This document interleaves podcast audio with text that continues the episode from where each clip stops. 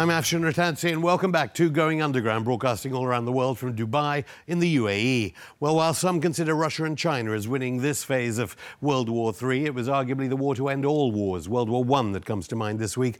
NATO soldiers have been involved in violence just a few hundred miles from Sarajevo. Now, NATO is to add hundreds of soldiers to its thousands in Kosovo, not even recognized as a country by the UN or BRICS countries. It was arguably illegally under the UN Charter, recognized by NATO powers before the destruction of Europe's only constitutionally socialist state, Yugoslavia. Joining me now from New York City is the former president of the UN General Assembly, as well as former foreign minister of Serbia, Vuk Jeremic, now president of the People's Party in Serbia and the Center for International Relations and Sustainable Development. Thank you so much, Vuk, for uh, coming on. The uh, situation moving very fast, uh, as I understand it, in uh, northern Kosovo. Before we even get to the context, I better ask what, what has been in recent weeks the scale of the uh, violence by NATO backed uh, Albania militias, I suppose, in northern Kosovo? Well, thank you first and foremost for having me uh, on the show. It's uh, it's a privilege uh, to be here and have this conversation. Essentially, what has been happening in the last uh, few weeks in Kosovo is that the Europe's most oppressed ethnic group is actually uh, a lot of competition for that, arguably. A lot of competition for that. Yeah. well, in, well, in our part of the world, for sure. Uh, and I'm talking about Kosovo Serbs. Kosovo Serbs, who are basically the most endangered ethnic group in the region where, of, of, of the Balkans, if you will. So they're rising uh, against uh, a complete deprivation of uh, their basic human rights. And what uh, happened was that uh, NATO troops were uh, called in to uh, to calm them down, to push them away from uh, from the places where they were protesting, um, and and it became pretty rough at a certain point. Why and how are they oppressed? And of course, some people were asking, why did they reject the I, it's difficult. I mean, we have to sort of get on to what Kosovo actually is, given uh, I'm speaking yes. to you from uh, the UAE, but of course the global south has very different ideas as to what Kosovo is. It was uh, suddenly became a country in the 90s, but isn't a country to the UN. Uh, Albin Kurti called elections. Why did they boycott the elections if they're so oppressed? Why didn't they vote for someone they wanted? In local I, elections, I really do think I really do think we need to take a few steps back and to and to uh, basically say that uh, Kosovo is not a state. Uh, it is unfortunately recognized as an independent country by a number of powerful Western uh, capitals, I'd say. But the vast majority of uh, world population and member states of the United Nations as well uh, do not recognize Kosovo as a state. Serbia does not recognize Kosovo as a state for us. Uh, Nor does Brazil, Russia, India, China. Constitutional territories. Nor does Brazil, Russia, India, Russia, China, or India, South Africa. China, um, like three quarters of Africa, four fifths of Latin America, vast majority uh, of Asian countries do not recognize. So, uh, sorry to interrupt again, but then who is this Albin Kurti person who says it is a completely independent state? Uh, he's an extremist politician, uh, Albanian ethnic politician um, so extreme that even the biggest sponsors of Kosovo's independence and the supporters of Kosovo independence, led by the United States of America, are uh, having issues with him and don't know how to deal with him. He is currently leading the so called government of Kosovo. He's the so called prime minister uh, of Kosovo. But uh, a guy who has, in the past year and a half, shown very, very openly and blatantly that he wouldn't have uh, any of the Serbian uh, demands, reasonable demands, balanced demands, met uh, no matter what the cost is. Even if he loses the support of the United States, he wants to see Kosovo without Serbs. He wants to see Greater Albania being created by means of uh, putting together uh, unite, uh, uniting Albania and the so-called Kosovo into Greater Albania.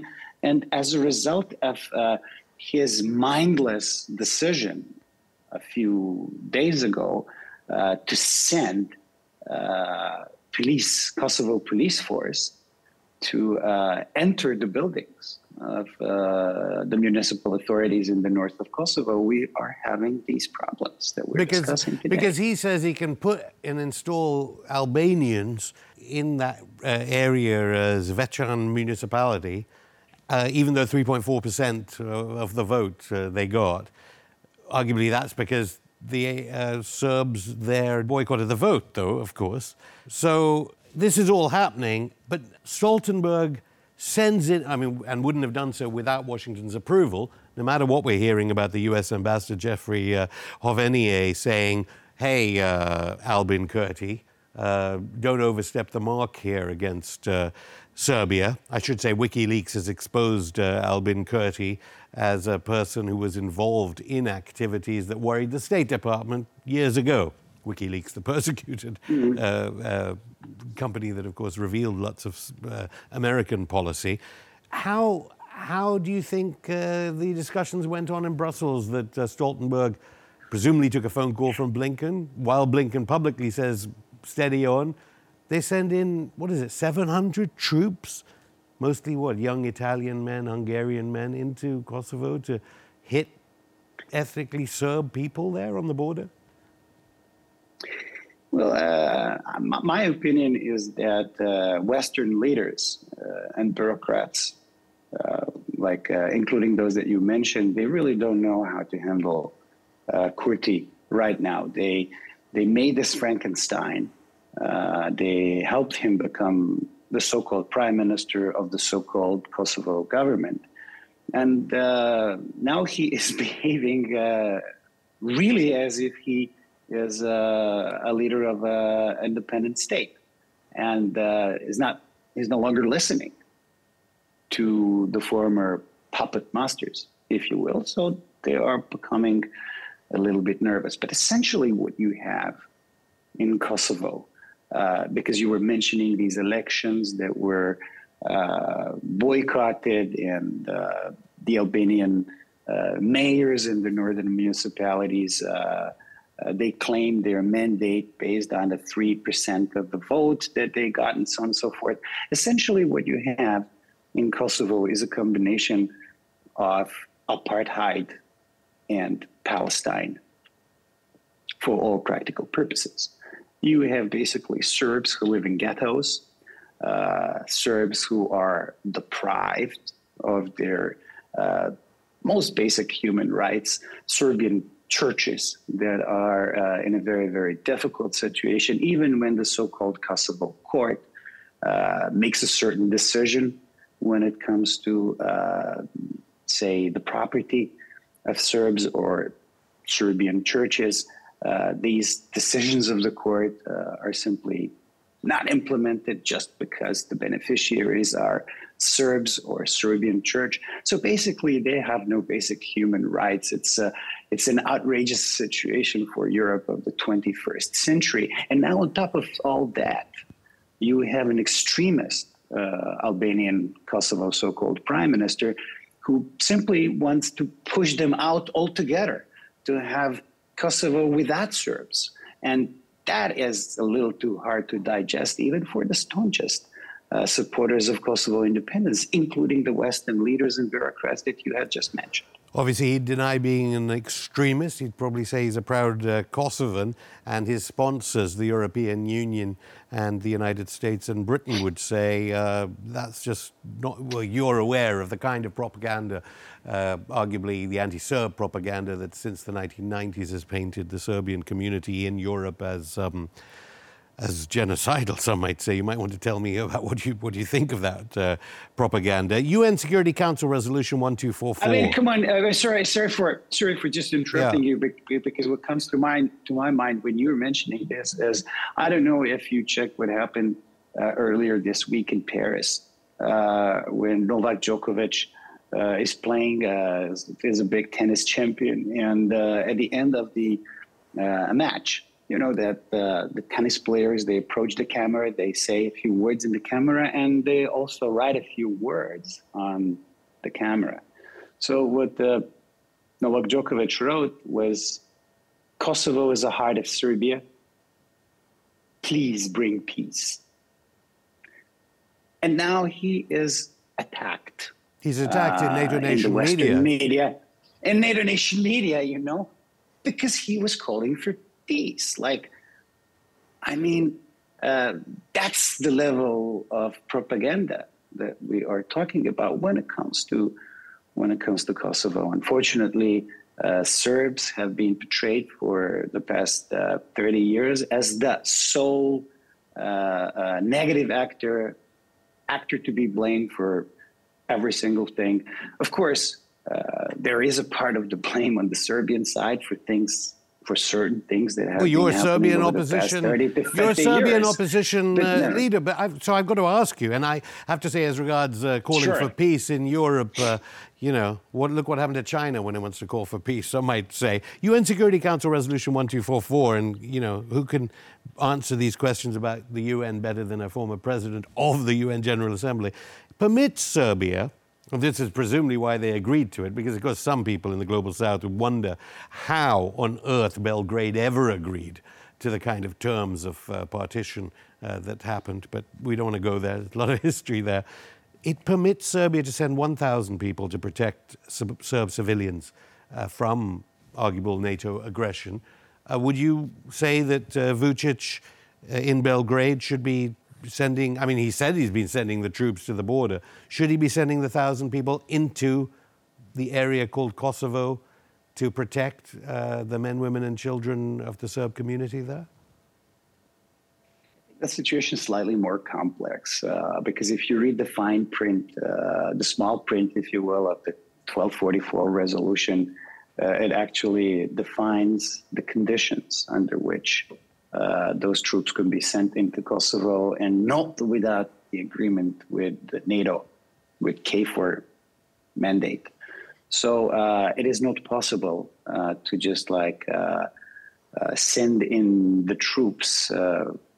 It's debated, isn't it? Without though? consultations. There are new, like all UN it resolutions. Is, there are nuances to that. Well, but, but, of course, but like this would not be the first violation of Resolution 1244 because the uh, the Kosovo's declaration of independence itself and um, the recognitions of Kosovo by a number of Western powers were a blatant violation of the resolution 1244. So what you're referring to would not be the first uh, violation of the resolution 1244. But I, I, I doubt that President Vucic is going to uh, do that. And the reason why I, I doubt it is that uh, um, I don't have a very high opinion of uh, his freedom to act uh, right now and his readiness uh, to act solely in the interest uh, of the Serbian people in Kosovo. Vuk Jeremic, I'll stop you there. More from the former Serbian foreign minister and president of the UN General Assembly after this break.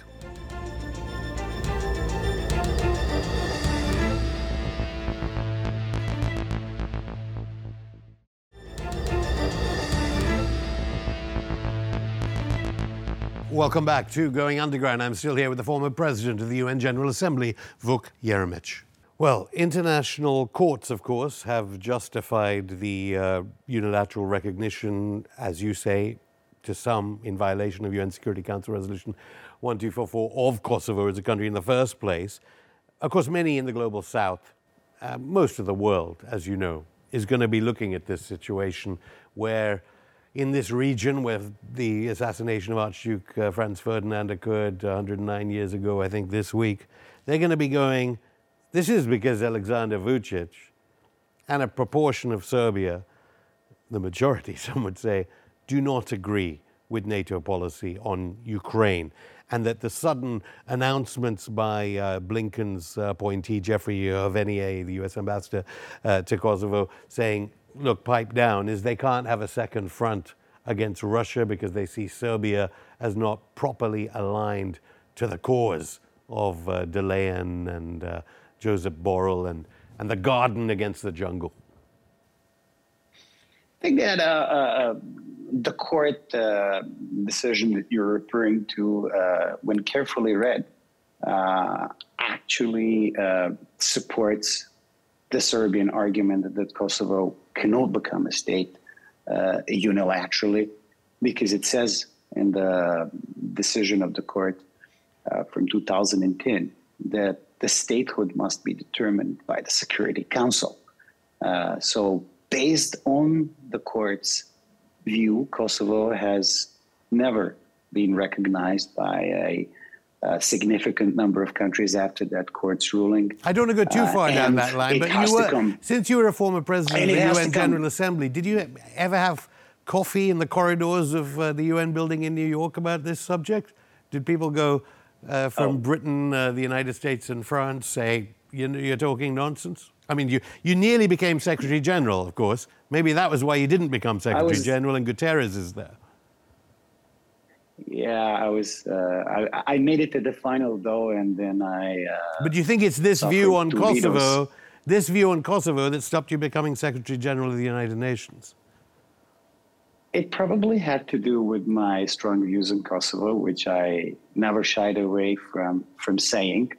Um, but the vast majority of world countries, they see this uh, at face value. Uh, what was done in 2008 with the unilateral declaration of independence of Kosovo, and then subsequent recognition by the United States of America, the United Kingdom, and a number of other Western allies, was uh, was a precedent of epic proportions. It was the very, very first time that somebody tried to create a state in the aftermath of the Second World War, uh, using those unilateral means against the will of the Security Council, against the will of the majority uh, of the world nations. So, what they realized um, many, many years down the road uh, is that Kosovo cannot actually become a state without Serbia accepting it. So, the only way for Kosovo to become an independent state proper, to become a member of the international community, is if Serbia actually accepts this. And that was uh, that's the reason why the pressures on Serbia uh, are are so big because they realize they can't. There's no other way. Uh, an alternative way would be to you know go to the Security Council and you know and lose uh, against China and Russia. Exactly, but then but then you have two permanent members of the Security Council, that is Russia and China, that have said time and again, we are going to vote. Okay, okay. If, it, if, it's about Serbia, then what pressure can NATO, the European Union, put to destabilize Serbia? What can they do to Belgrade? You, I know he's your opponent, but uh, Vucic has managed to balance things uh, better than I don't know whether you envy that position, whether you think you could have done better, but uh, it's quite a position to hold in Belgrade to uh, try and look forward to a multipolar world at the same time as uh, anyone who looks towards a multipolar world is arguably considered a uh, proxy of Beijing and, um, and Moscow right now? Well, uh, I actually think uh, quite differently. I think that Vucic is uh, West's best and only hope to deliver not just the independence of Kosovo, but also membership with Serbia uh, in the NATO in the future, as well as uh, resolution. He would deny that. You know, he would deny that. In the strongest terms, he would deny that. I mean, would you ever say this about the Nord Stream pipeline? No politician in the, world's, in the world is ignorant of who committed sabotage in the Baltic, but we all pretend to be imbeciles and keep silent so as not to harm the interests of our countries. Hypocrisy is everywhere. Even if this happens to the Balkan Stream, the Turk Stream, we would somehow survive because, of course, there have been reports recently of perhaps uh, attempted sabotage of Turk Stream pipelines. Uh, that's not really going to endure himself to uh, von der Leyen and Stoltenberg and Blinken and Biden, is it? Yes, but they That's Vucic. do embrace him. On Nord Stream. Yes, but they do. Yes, but they do embrace him. They do embrace him most warmly. They're uh, working together very, very closely with him he seems to be their darling in Serbia. And the reason is that uh, the deal between the Serbian government led by Vucic and the West is the following you can basically go and say whatever you like, but we want you to deliver. we want you to do what we tell you. He hasn't put the sanctions on. So he hasn't put the sanctions so, uh, so basically, uh, on the one hand, uh, he had agreed to the uh, completely outrageous term of the uh, agreement uh, between Serbia and Kosovo that would actually make sure that Kosovo becomes an independent state. And I'm referring to Brussels and Ohrid agreements done under the stewardship of the European Special Representative.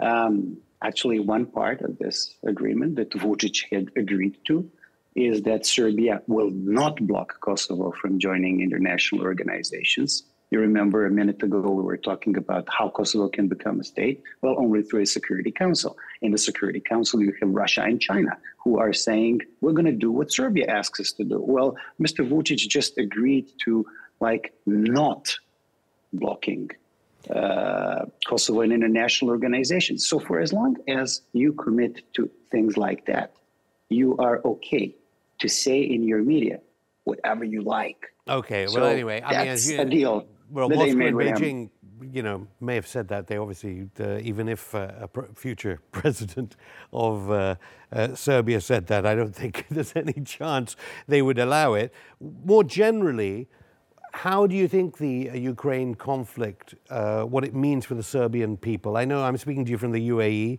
which is a big donor to Serbia on the level, some may say, of a future IMF level. Um, would you certainly say that they should be not using uh, IMF money for development in Serbia. They should be using either UAE investment or BRICS Bank investment. Safer bet. I don't think that the UAE is a big donor. Uh, it's certainly present uh, financially and present economically. Uh, I don't think that there are huge donations these days coming into Serbia. Well, it's not donations. We can talk loans. about investments. Yes, of course. It's loans, but that's quite different, you know. And there are loans and loans and loans, and there are terms and terms and terms. But we all know Actually, about IMF loans and what happens problems. to countries. Yeah, well, it's a uh, it's a long story when it comes to economics. But uh, when it comes to this uh, war in Ukraine, which is what you asked me, um, I think that the public opinion in Serbia is uh, distinctly different uh, from public opinions in most other European countries. But what is it uh, like? Uh, because there was an anti, there was a big demonstration against the government, and then we saw the pictures, which were not obviously shown on uh, uh European Union, uh, arguably controlled media, of a massive support of the Serbian position. You would say, some would say, pro-Vucic position in Serbia, demonstrating the kind of unity. Is, it, is there a great unity, or is it demographically split? The between uh, pro-EU no, neoliberalism? No, no, we're currently no, we currently have big demonstrations in Serbia against the government of Alexander Vucic, but it has nothing to do with the foreign policy of Serbia.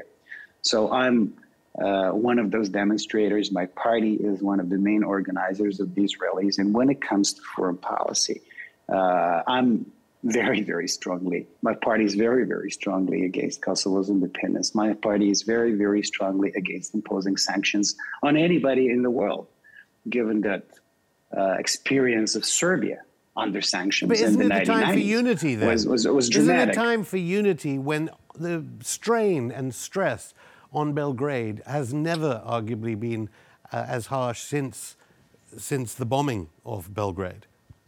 Bombing of the Chinese embassy uh, of Belgrade? I, th- I think it's over dramatic. It is not true that the pressure on Belgrade has never been higher.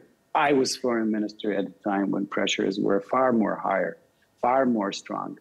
Uh, at around Kosovo's unilateral declaration of independence. Uh, those days, you had uh, American Secretary of State uh, having Kosovo and the independence of Kosovo as number one priority on her schedule. Right now, Secretary of State of the United States has quite a number of other things uh, to deal with. So I think that uh, when you hear uh, from the leaders of the Serbian government, starting with Mr. Vucic, appeals uh, for unity, um, I think it's a manipulation. I think it's a it's a terrible manipulation. What we need right now uh, is uh, is is a change that would bring about the government in Serbia uh, that is not prone for uh, foreign blackmail to foreign, foreign blackmail or being pressurized into things that are against national interest. Well, I suppose the main question then is to a former foreign minister from that country, but also to a former president of the UN General Assembly, is uh, which way Serbia would have voted. Uh, ES 114, envoys representing most of humanity, voted uh, not with the Americans to condemn Russia for what was happening in Ukraine. Would uh, you have voted with, uh, uh, with the Americans? So, just for the record, because we were debating uh, Mr. Vucic's uh, foreign policy uh, outlook, Serbia voted with the United States of America on that particular resolution. But the way that the people of Serbia see this war in Ukraine is, is essentially something very similar to what happened to us in 1999. Uh, because in 1999, there was a foreign military intervention uh, that was done without the uh, agreement of the Security Council.